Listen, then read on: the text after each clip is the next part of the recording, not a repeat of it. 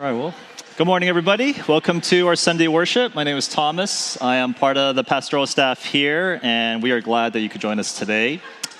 Uh, this is your first time here. We are going through a sermon series, and kind of explain even like how we do our sermons. Uh, sometimes people wonder like, what's the philosophy or how we go about things. Just know uh, there's three types of I guess, sermons that we go through or sermon series. There's something we call the text, which is we go through books of the Bible. There's something called topics, where we go through important topics we think our church needs to talk about. And we go through something called practice, which is this is something that we want our church to do. And so, uh, just to give you a preview, in September, it's right now the series, series we're going through, it's all about practice. We want to practice community. There's a clear agenda of what this is, and we want us to all do this together. In October, November, we're going to go through a topic. I'm actually really excited about this topic. I feel it's going to provide a lot of framework for our church to understand how to journey through the Christian life.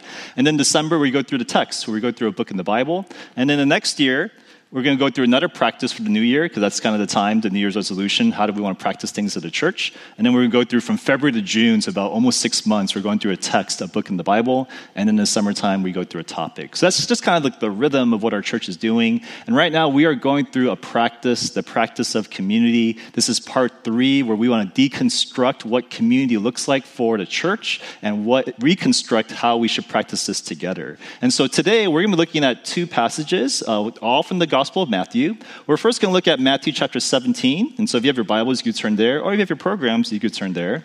And then we're going to flip over to Matthew chapter 26. And so here at our church, when we read the Bible, we believe God is alive and speaking. So can we all rise together as we read this passage? So Matthew chapter 17, we're going to start verse 1 all the way to verse 9, and then skip over to 26.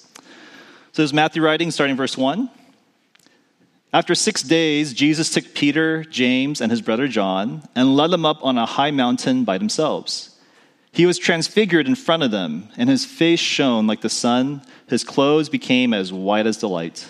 Suddenly, Moses and Elijah appeared to them, talking with them. Then Peter said to Jesus, Lord, it's good for us to be here. If you want, I will set up three shelters here one for you, one for Moses, and one for Elijah.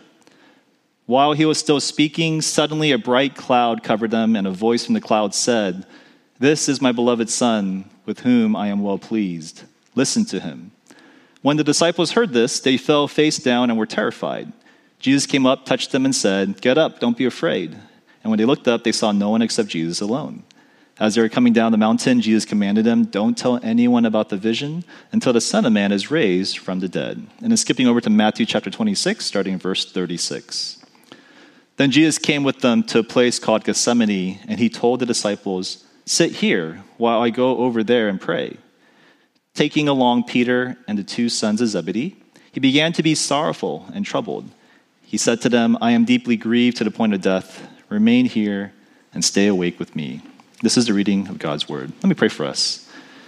Lord, we lift up this time to you, and we just pray your spirit could stir in our hearts the way we need to be stirred and especially during this practice series, to practice the Lord the things that Jesus calls us to practice. We lift this up in your Son's name. In Jesus' name, amen. You may be seated.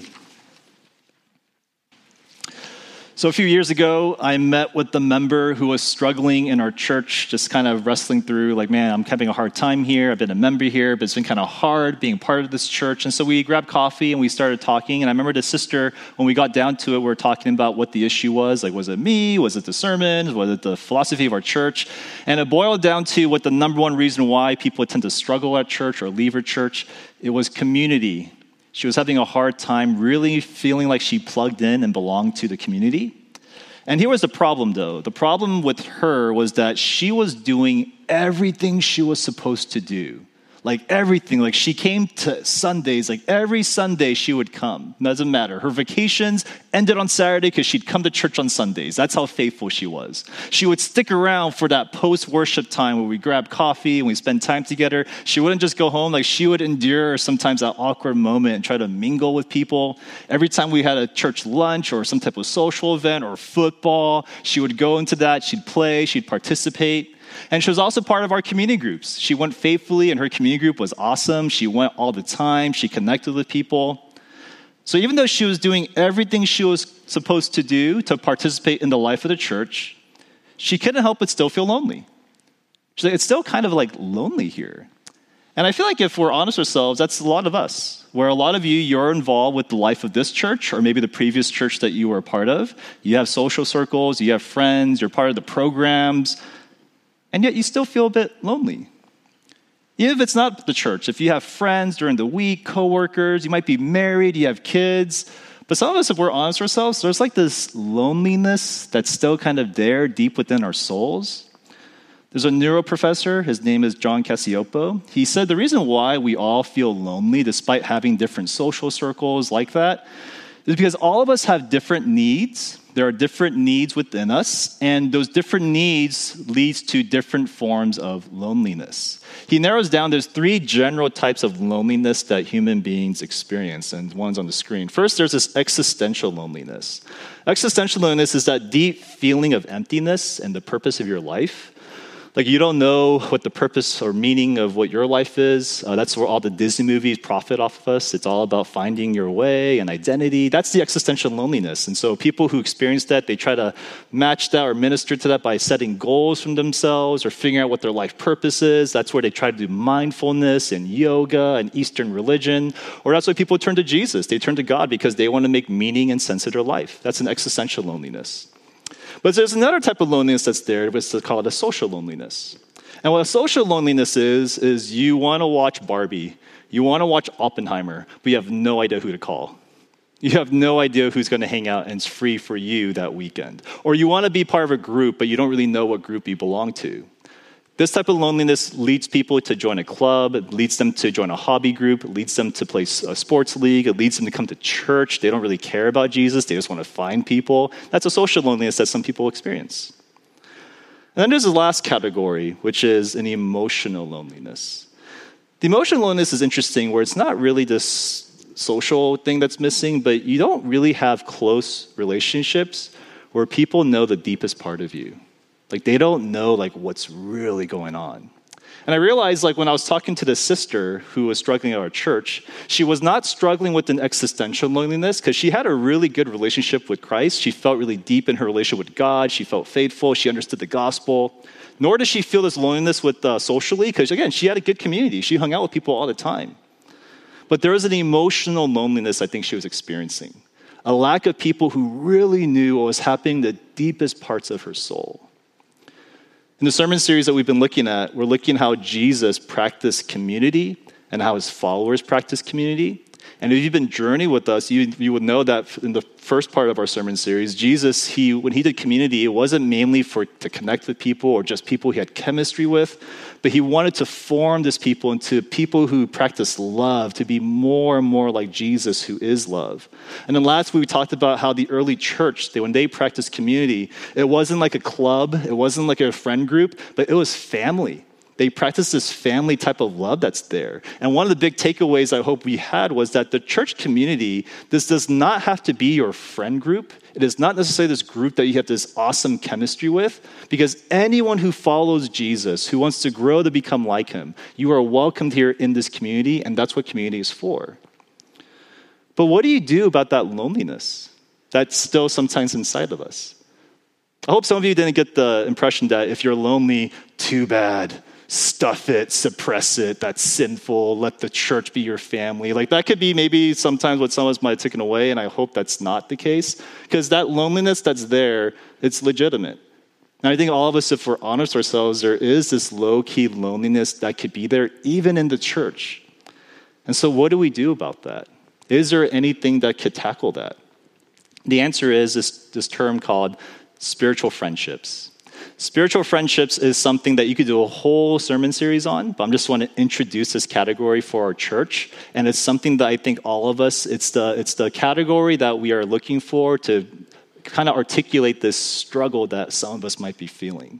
And so today, what we want to talk about is well, what are spiritual friendships? How are they different than your social friendships? How are they different than the community that you experience with the church? And to answer those questions, we're going to look at the life of Jesus again. And we're going to look at how Jesus, he doesn't just practice community, but he practices deep spiritual friendships. And looking at his life, we're going to talk about three things. Number one, we want to recognize spiritual friendship. Like, what does it look like? Two, we want to understand spiritual friendship. So let's really deep, dig deep into what it is. And three, how do we practice spiritual friendship? So recognizing it, understanding it, practicing it. First, recognizing spiritual friendships. So, in the Gospels, when you read the Bible and you go through Matthew, Mark, Luke, John, and you look at the life of Jesus, you'll notice that he relates to all types of people in different ways. And there's generally speaking, most scholars would say there are three general categories of the types of people who Jesus spends time with. There are the crowds, the general people who Jesus just eats with, who Jesus talks with, who Jesus heals, he converses, he debates with. That's the crowds, that's the Pharisees, that's the Sadducees. And then you have the 12 disciples. These are the folks who Jesus shared life with, who he practiced community with. He would sleep in the same lodges as them, he would travel with them, they would go sailing together, he would disciple them, he would rebuke them, he would speak into their lives. And then you have this third category that we haven't tackled yet, which is the inner circle. Jesus, with three people within his community, he would share the deepest parts of his life. And we know who these three people are. They are part of the 12. If you look in the Bible, it's on the, it's on the uh, slide here. The Gospels and the book of Acts, they list the 12 disciples, Jesus' community, all the time. And the reason why they do that is because they want you to know this is Jesus' community. And it's really important that this is a group he shares life with. And yet, every time it's listed, next slide, Peter, James, and John are always first listed. They're always on top of the list. Because this is Jesus' inner circle. These are the three, Peter, James, and John, who Jesus wouldn't just share life with, but the most intimate, deepest parts of his life. He would invite these three to come. Not the rest of them, just these three. For example, the two passages we just saw, those are two very deep, intimate moments in Jesus' life that he invited these three only to come look at. For example, Matthew 17 in the passage in the program, this is called the Transfiguration, where Jesus, he was traveling with the 12 up to Jerusalem, and he shared with them that the Messiah is going to suffer and die, and they're all confused about that. So what Jesus does is he goes, hey, he's with the 12, they're making camp, and Jesus goes, I'm going to go up to the mountain, and he only invites Peter, James, and John to go up with them. Look what it says in 17, verse 1. After six days, Jesus took Peter, James, and his brother John, and he led them up a high mountain. He could have invited all 12, but he only asked those three. Very interesting. Or Matthew chapter 26, the second passage we looked at. This is the Garden of Gethsemane. This is where Jesus, this is his last night before he dies, before he is crucified. He's with the 12 again, and he goes off to pray in the garden. And again, he could have done it with all 12, but for some reason, look what it says in verse 36 and 37. It says, Then Jesus came with them to a place called Gethsemane, and he told the disciples, Sit here while I go over there and pray. And then taking along Peter and the two sons of Zebedee, he went to the garden. Interesting. What's going on here? Why did Jesus only invite these three? Why didn't he invite the others? Some might say that he loved these three more than the other, the other disciples. It's kind of silent on that. Were they more spiritually mature than the others? If you read about them, not really. Did he have the longest history with these three? Was it because they were the first followers that he invited, so maybe it was because of tenure? That might be a plausible theory, except poor Andrew. Andrew was one of the four he invited, and for some reason he was left out. So, what's going on here? And again, we can't make a guess. The only guess we can make is well, they're all followers of Jesus, Peter, James, and John. They were all already part of Jesus' community, so they shared life together. And at the very least, when Jesus invited them, they all responded to his invitation. In other words, he just reached out to them. He was very intentional and said, Would you come with me? And they would come and follow him. And so, to summarize, in Jesus' life, he would minister to the crowds, he would share life with his disciples, the 12, but then with these three, he practiced spiritual friendship. This deep inner part of his life, he opened up to them. Recently, or not recently, a few months ago rather, I invited, my wife and I invited our neighbors to come and enjoy a Korean barbecue with us. We, we asked them, hey, did you guys ever eat Korean barbecue before? And they said, we did, we did a couple of times. We love it. And we're like, great, great bonding moment because we love our neighbors. And so we took them out. We went to a Korean barbecue place and we're putting all of our foods on our plates when the barbecue's out. And all, we looked at our neighbors' plates. All they had was rice and meat on their plate while our plates were filled with like lettuce and the sauces and all the side dishes. And we're like, what are you doing to our neighbors? And they're like, what are you doing?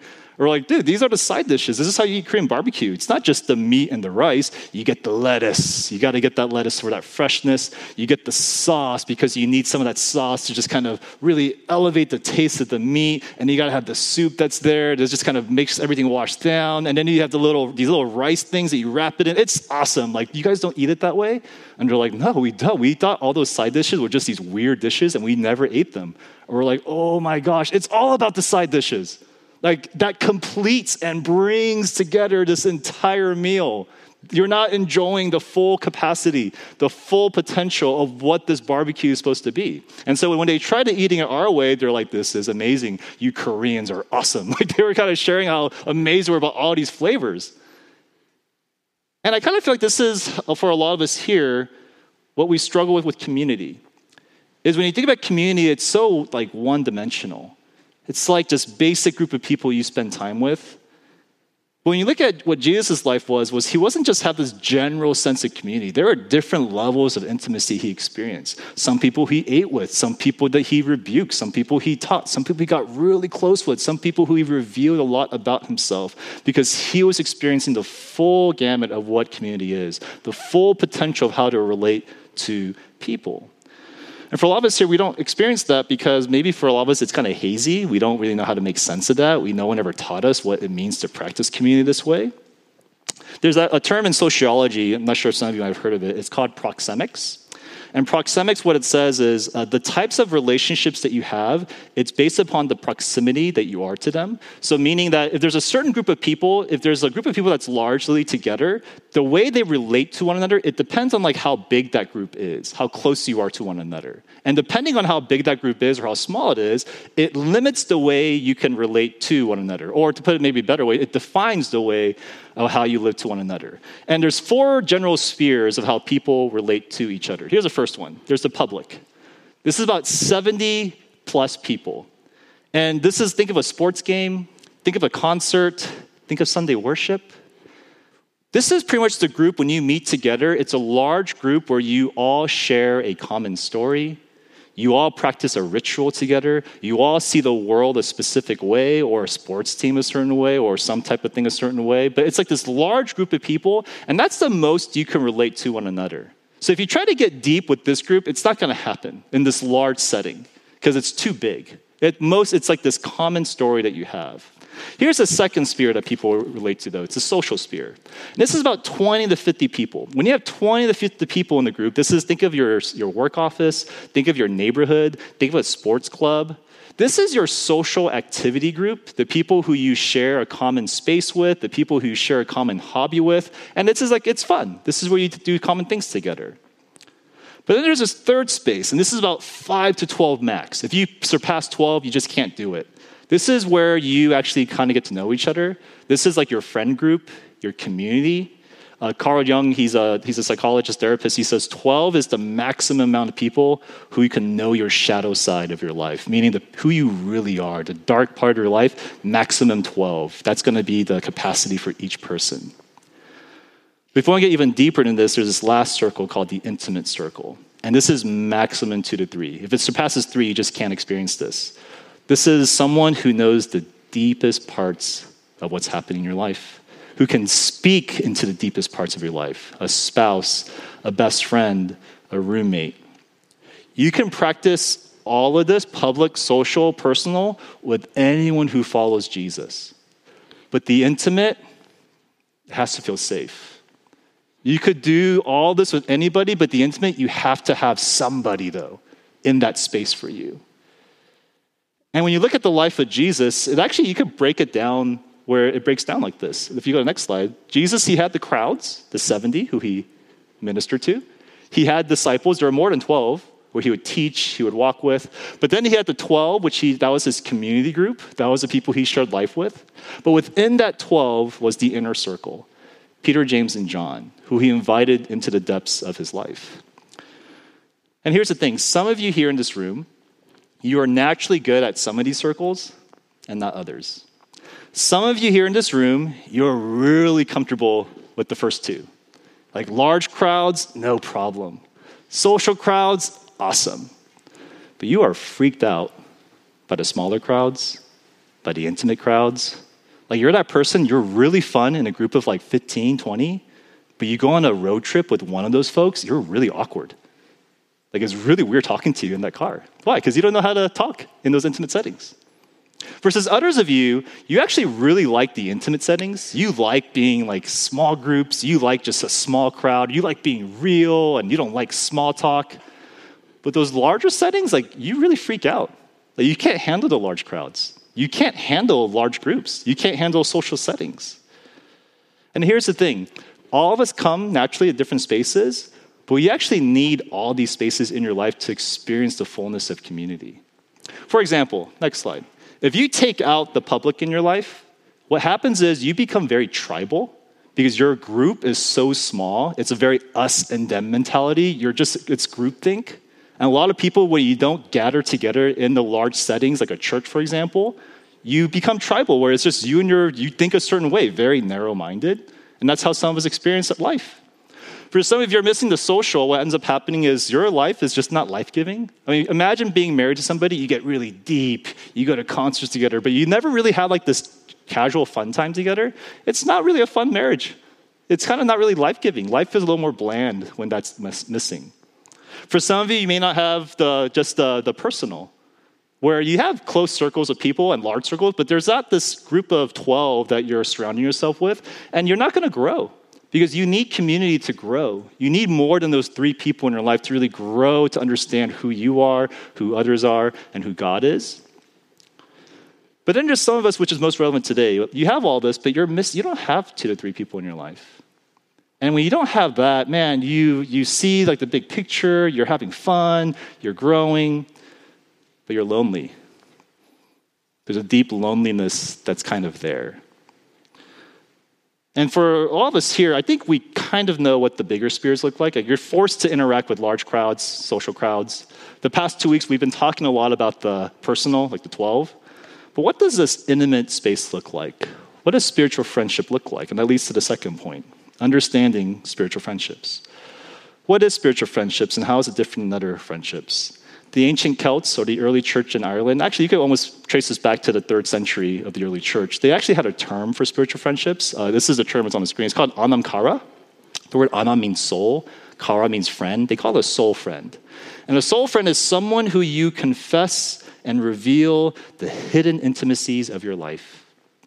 When you're with the community, 12 people, your real self just comes out. You don't maybe intentionally do it. They just know, oh, that person, they're the, they just they overtalk, or that person they're really critical. Like you, it just leaks out of you. This friendship, though, when it comes to the two, three, it doesn't leak out. You have to be intentional. You have to unlock this part of you because you don't want people to see that. It's someone who you reveal the intimacies of your life to. And this is what sets it apart from the casual friends.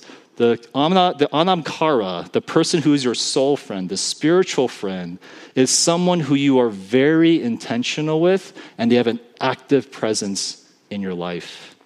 And we see that this is what Jesus practiced with Peter, James, and John in both the Transfiguration and the Garden of Gethsemane.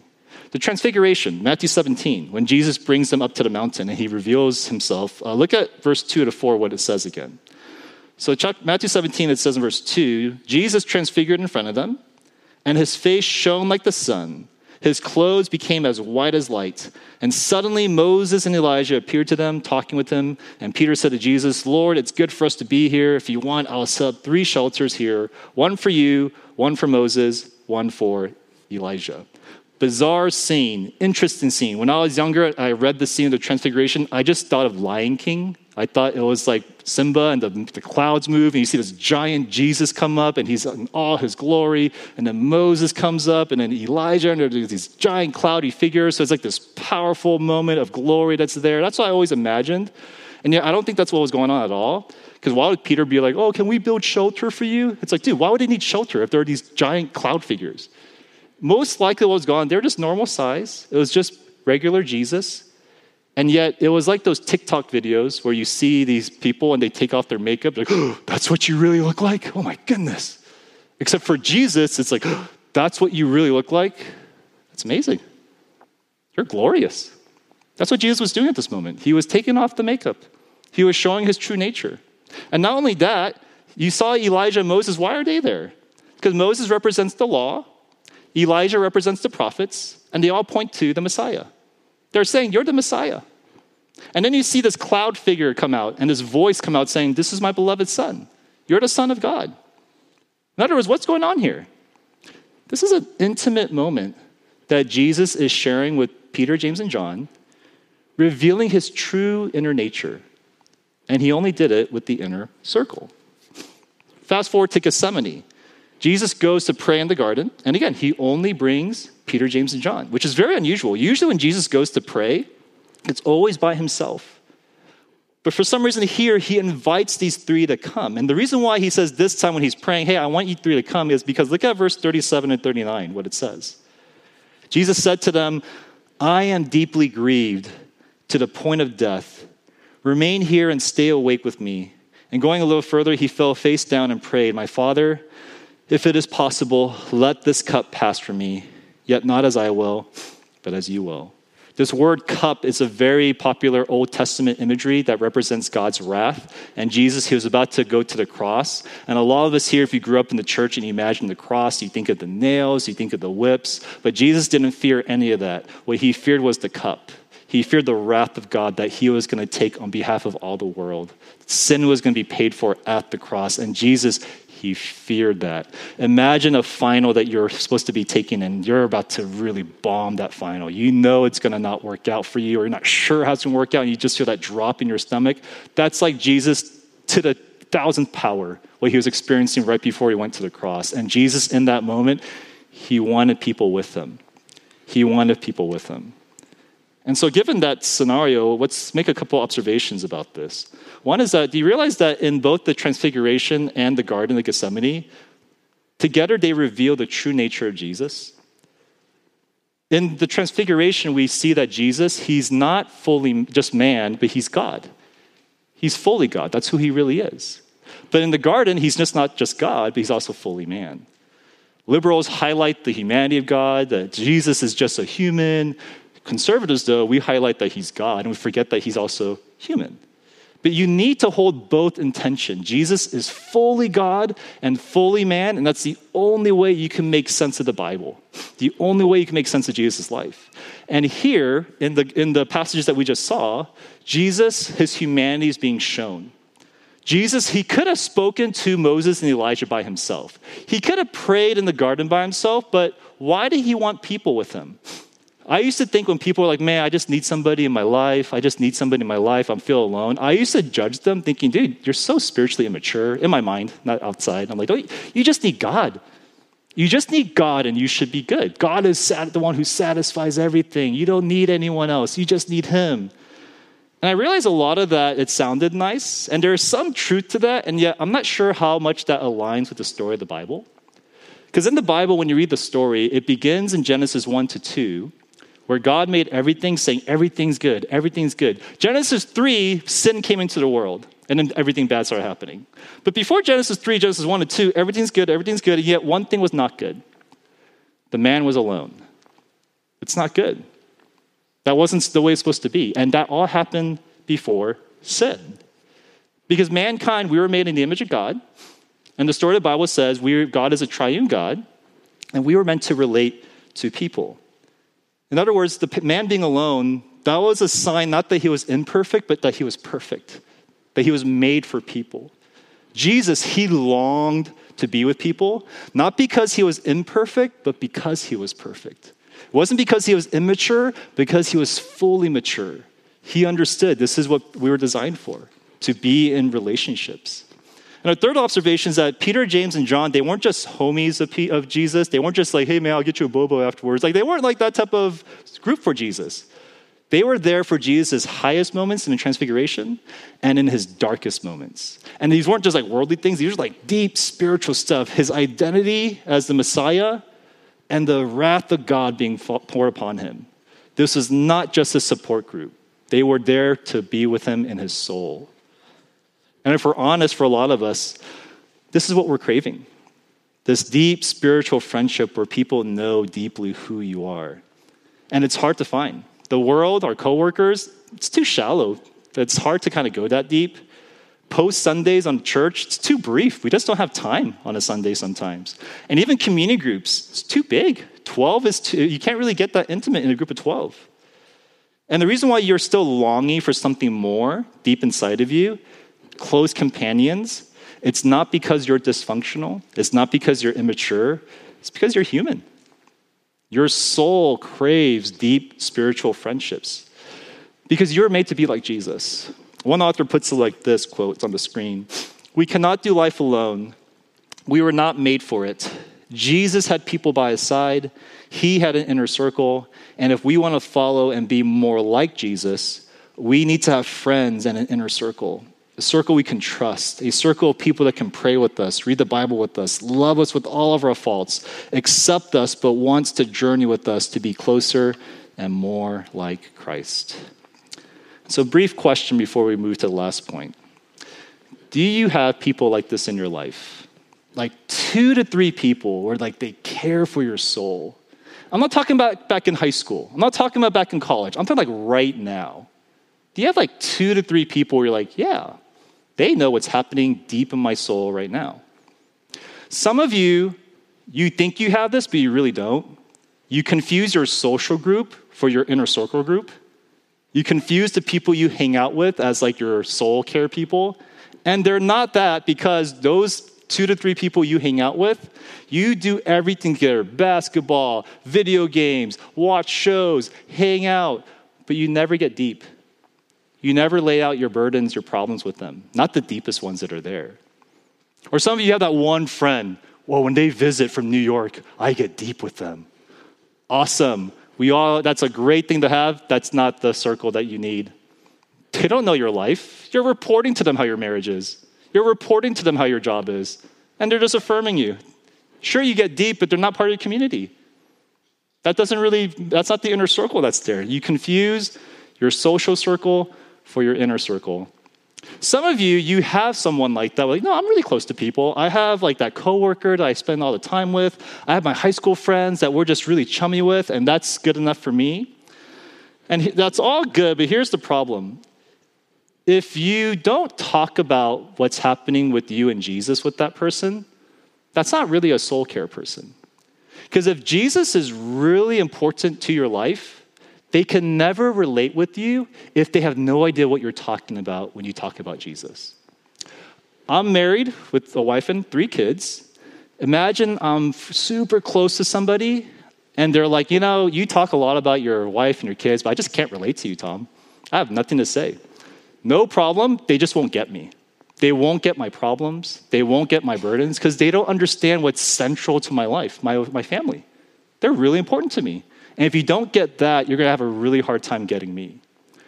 If Jesus is central to your life, and the person you're closest to has no idea what that's about, they won't get you.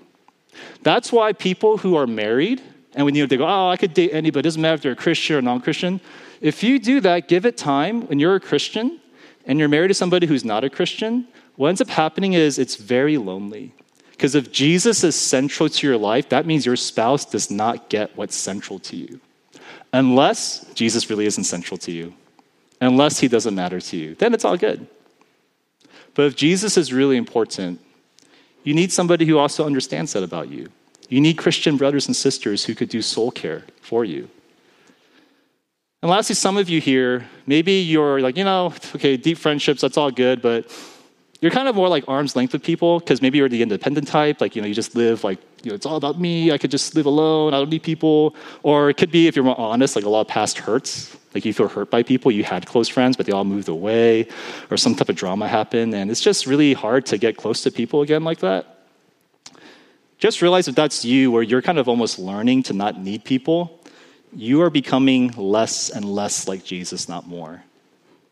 Jesus had close people to him. And for you to say, hey, I don't need close people, you are becoming less like Jesus rather than more like him. Need people. Let yourself need people. The fact that you need people is a sign that there's something good in your life. It's a sign that there's something Jesus in your life when you need people. The person who doesn't need anybody, oh, you're pretty far from Jesus. That's pretty far from what you're meant to be as a human. And so, lastly, how do we do this though? How do we find spiritual friendships in our lives? And that leads to the practice. Three practices. Maybe all three are relevant for you, or maybe for you it's just one of them. Whatever works for you, I hope it's helpful. Number one, take initiative. Take initiative. Peter, James, and John didn't naturally become Jesus' inner circle. It wasn't like he's going to the mountain, they're like, we'll join you. It wasn't like that at all. Jesus had to invite them, go, hey, would you come with me? Come with me to this mountain. Come with me to this garden. He took the initiative to get deeper because you cannot wait for spiritual friendships like this to emerge. Again, it's like this lockbox. You must unleash it for people, let people see the real you, invite them to see the real you. This doesn't mean you go up to people going, hey man, you want to be my anam cara? You want to be my spiritual friend? It's like, dude, you're going to freak people out if you do that. Like, they're not going to be your friend. Instead, it's like these subtle, slow, like, hey, just be a little more intentional with somebody. Maybe more intentional with an existing relationship. Maybe in your community group, you're like, you know, I kind of, I'm not sure if I vibe with all of them, but there's this person I really vibe with, and I want to grab coffee with them. Or it might be someone you just, I just respect that person from afar, and I just want to get to know them a bit more. Or it might be somebody that you just, again, a pre existing friendship, like, you know, we should get, I want to just get a little bit deeper and reveal a little bit of my burdens to them. Personally, for me, I experienced spiritual friendships this way where I always had to take the initiative. Uh, and by spiritual friendships, meaning again, they're not my best buddies. It's just people who like I got the deepest conversations with, and it was consistent in my life. I remember when I graduated college, I was just lost. I was like, I have no idea how to do my finances. I have no idea how to purchase a home. I have no idea how to get married. I have no idea what family life is. I'm just lost. And so what I did was I tried to just find people that I would meet with and see would they be willing to meet with me to talk about this stuff because I'm really like worried. And so I remember I met with this guy who I respected, who was really spiritual, and we just talked about really deep things. We weren't best buddies. I would never watch a movie with them, but man, we got deep. Like we met monthly, we just got really deep about just spiritual things. I met with another person, same time, where he was a recently married uh, husband, and I was dating my, my wife right now, but at the time she was my girlfriend. And I just asked him all these questions like, what's marriage like? Oh my gosh, that sounds hard. What's going on? I just learned all about marriage from him. We met like monthly. And I reached out to this older dad who had kids and had a home, and I was like, hey, how'd you manage your finances? How did you parent? What's family life like? And I tell you, those like two years when I met with those folks, it just blew my mind. It set like this foundation of like, oh, okay, like this is life. I just received a lot of friendship there, spiritual, deep, deep stuff. Again, we didn't have the greatest chemistry, but we had the deepest conversations, and they're just consistent in my life. I remember later on, someone reached out, a couple people reached out to me going, Hey, can we meet uh, your dad and we, let's talk about that? I'm like, Oh my gosh, I'm the old guy now. And so they're reaching out to me. They're getting deep stuff. I loved it. I loved just sharing deep stuff with them. I don't expect to hang out all the, all the time, but having that monthly rhythm of just meeting and having these deep conversations, very formative. Very formative. They weren't social friends, they were deep spiritual friendships. Here's the second thing for us don't just take initiative, but some of us, you need to be intentional. I think it's on the slide there. Is on the slide? Yep. Oh, nope. Go back. Yeah, you need to be intentional. Uh, some of you, you, even if you took the initiative, you don't know what to do. I've, had, I've heard stories where someone's man, someone asked me to like meet with them. I'm like, hey, what do you want to meet about? They're like, I don't know. Like, oh, okay, what do you want to talk about? I have no idea. I just heard, I just want you to meet with me. it's like, man, this is hard. like, don't do that. Like, that's, that's going to be really challenging to develop some type of deep friendship that's there. There's a, a, an author named Dr. John Powell. He says there's uh, five levels of conversation that you have, and each of those levels lead to a deeper type of intimacy. Married couples take note, but for the community, this is something that we should all be a knowledge of. Here's the first level cliche. Cliche is a type of conversation, just as it sounds, where you go, How are you? What have you been up to?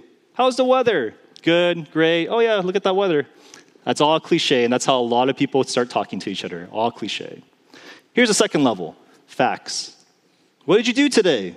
You did anything interesting over the summer? Oh, you just mentioned facts about yourself and about your life.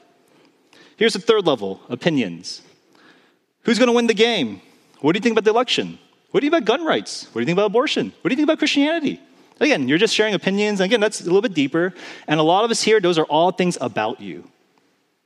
But here's the fourth level when you get deeper feelings. How are you feeling? I'm feeling sad these days. I'm feeling worried these days. I'm feeling thankful these days. I'm feeling blessed these days. I'm feeling scared these days. Oh, now something's happening. And here's the last level transparency. This is where you're not just sharing how you are, but who you are. This is me. No edit button, no Instagram filter. It's just me in the raw. Every relationship begins level one to two Sometimes a lot of you think, oh, I'm really close to this person because you're at level three, and most of you stop right there. A lot of the community groups that meet in our church, they stop at level three. Actually, they stop at level two. How was your week? Good. Oh, I went this out this way. I went out to the summer to have my fun with my friends. Can I pray for anything? No, nothing to pray for. You're never going to get close. You're never going to get deep because you just lock something up inside of you. If you get deep, you might think, oh, yeah, I'm sharing my opinions about things. But there's something about level four and five where this is you. And you'll be surprised, a lot of married couples, they also are stuck at level three. They don't know each other, they're not sharing what's going on in their souls. And oftentimes that happens because we don't know how. Or you're so broken, there's something so broken in you that you have no idea how to navigate through any type of relationship that, that's not shallow, that's not superficial because there's so much like either pain or struggle that's down there that you just are so disconnected from and it gets revealed in your relationships. Some of us here we need to initiate with safe people and not just share things about you but really share who you are. There are people in my life where they're not i can't do this with everybody.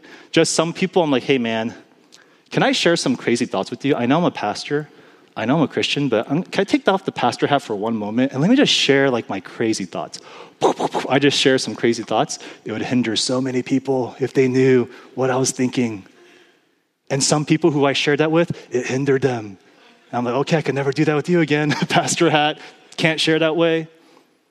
But the few people, and they're not many, but there are few people who are like, man, they can receive it well. They're like, dude, I get it. That must be hard. You're human and they receive what I'm sharing, oh my gosh, it's so healing. Like I feel not just loved, but I feel known. And all of us, we actually need people like that in our life. The rawness inside of us, because we deep down want to be not just loved, but want to be known. That's our deepest desire. And the last thing that we need is don't just initiate or be intentional, but lastly, give it time. Give it time. You know, true soul friendships like this, it is not a given. If you're like, man, that's right, and I don't have that here, oh, there's something wrong with this church, go to another church. It will take you years to find something like that. Because soul friendships, spiritual friendships, it is a rare gift that takes time over trial and error. You know, Jesus' inner circle, James, uh, Peter, James, and John, they sucked. He, he like, dude, can you pray with me in the garden? We didn't read that part of the text. They fell asleep on him. They just fell asleep. If I was Jesus, I'd be like, dude, you are out of the inner circle. Come here, Andrew. Come here, Judas. Like, I'd invite other people come. They messed up on him. And yet, I love this quote by Henri Nouwen He says, You know what the key is to making a deep, lasting friendship last? He says, Forgive each other for not being God. Forgive that person for not being God to you. So much of our problems with people, so much of relationships that end prematurely is you're, you're almost treating them like God. Like they should fulfill you in this perfect way that only God can do. Forgive that person for not being God. He was never meant to be that for you. And here our church, this, we want to create spaces where you, could, you just are invited to experience community in these different ways. For us as a church, Sundays is our public gathering where we come together. And because during the week, you're just inside this world of like narratives, narratives of what happiness is, what joy is, what life is. But here at this church, we're reminded that you are not alone in your story, that there is a God who rules and reigns, and there are hundreds of people who believe in the same thing you do. That's why it's so important that we gather and we sing these songs together of these truths. We also have lunches and events, and those are not meant to get deep. If you get deep, awesome, accident, by chance. That's not what they're designed for. Lunches are just that to have lunch and just to enjoy, to have life giving moments as a church together. But then, if you want to experience the personal, you want to grow, that's where our community group space is for. This is where we share life, we grow together. But in those deep, intimate spaces of people knowing your souls, this is where we hope in community groups, that's why we have smaller groups. We hope just to create spaces where you have a small group to share life with occasionally. We hope have, that's our formation groups. We want to have that be a space that starts in January. We're just with three people sharing life together. And we hope there could be organic moments where you just go up to people and you could have uh, people to come and share life with. But we're just opening just different spaces so that we can experience the full barbecue. And you're at your own pace, come and join these different spaces. Just know there are seasons in my life where I did all this, And man, sometimes it's just like, it's awesome. I'm like, man, I love Korean barbecue. Like, I love community. It is great. And sometimes it's like, oh, I'm tired. Like, it feels like a discipline. People are annoying, I've had a rough week, or it's just not really flowing well. And it's not bad enough where I want to leave. It's just like in this weird in between of it's kind of okay, not okay. And just know that's going to be the normal experience. Sometimes community life is awesome, sometimes it sucks. Those are the rarities. It's usually this in between gray zone. You know why? That's life. That's life. Marriage is awesome. Sometimes it sucks, but 80% of the time, it's just interesting gray zone where it's like, that's life. Some joys, some not so joys, some disciplines, some not disciplines. It's just that's the way it is. And that's community. Forgive the community for not being God. Forgive the community for not being heaven. It's this in between zone that we just put our lives into, that we just share with and see what the Spirit does. So, to conclude, let me just end with this. Again, for me personally, though, I have trust issues. Uh, if you tell me to be part of a community, I'm just like, oh man, I don't know. Okay, I'll do it, but if they don't show up, if they don't believe what I believe, or they say something wrong, like, you know, there's like this sensitivity kind of rise. And when I look at Jesus, I'm like, man, Jesus, he was so free to do community. Like, he willfully, knowingly did community with someone who would betray him. He knowingly invited those three, Peter, James, and John, to be his inner circle, even though they just failed him. And yet, he just did community with them. So free, so willing to love. How is he able to practice intimacy this way? And I can't help but think his secret was because he practiced intimacy with God first.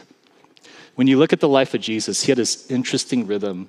He would be with people a lot of people, disciples, and then he'd go off away from them, silence and solitude, alone with the Father, alone with his true inner circle, Father, Son, and Spirit. Back to the people, back with the Father. Intimacy with the people, intimacy with the, with the Father, Son, and Spirit. Very interesting dynamic. And what's so interesting about that is because both of those, that's when your real self comes out with people, deep people, or alone with God, and we are all freaked out by that. There are so many people in this room when we practice silence and solitude. I'm like, how is it that I can't do it? I need music in the background. I can't be by myself. I need sound machine. I need something. Because to be alone in your thoughts freaks you out because it's the real you. And to be really deep with people, super close to them where they know your soul, that freaks us out too. Because that's the real you. So you know what you do? Instead of going that, you just do this weird in between. Shallow with God, shallow with people, your false self being presented to both of them. And so perhaps what we need most is to go to somebody safe, someone who invites us, hey, let the real you just come down. Show your real self to me. And we know that Jesus, he invites us all the time. This is why Jesus died for us. He invites us to join his inner circle, Father, Son, and Spirit, so that your sins could be forgiven and you could find the deepest part of your life being restored through fellowship with the Father, Son, and Spirit. And when you are in Christ, the deepest part of yourself is welcome before Him. And perhaps when we are able to know that there's this deep love that's there, we could go now deep in the community, knowing that we are loved and affirmed. And no matter how they respond, there's a still affirmation that's there. It's scary, but you need that rhythm back and forth with the Father, with the community. And so, as I invite the praise team up, can I invite us to take a moment to respond in prayer? Who are the three people in your life that knows your soul.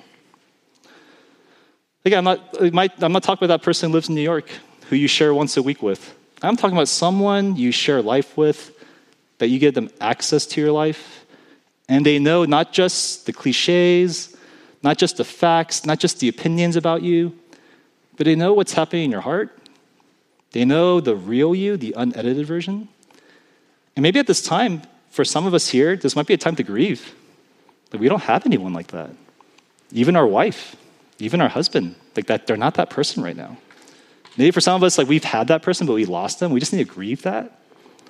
Maybe for some of us here, we really want that. And this could be just a space for you. Hey, ask the Lord. Ask the Lord, I really need somebody to know my soul, just like you do, Lord. Or maybe some of us, like you do have that person. Just praise God that you could continue to cultivate that and continue just to deepen that. But wherever we're at, our souls long for spiritual friendships. And so let's take a moment to be real with the Lord and come before Him, sharing wherever we're at, and then I'll close this in prayer.